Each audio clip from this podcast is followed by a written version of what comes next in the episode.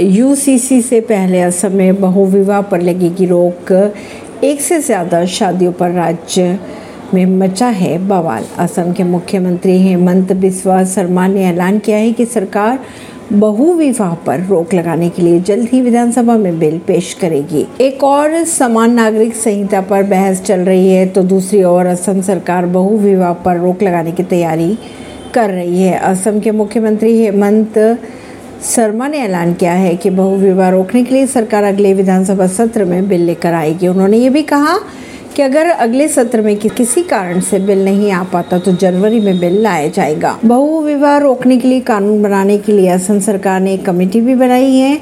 अगर कमेटी अपनी रिपोर्ट सितंबर से पहले दे देती है तो फिर इसके लिए अगले विधानसभा सत्र में ही बिल लाया जाएगा। लेकिन रिपोर्ट लेट होती है तो जनवरी में बिल पेश किया जाएगा।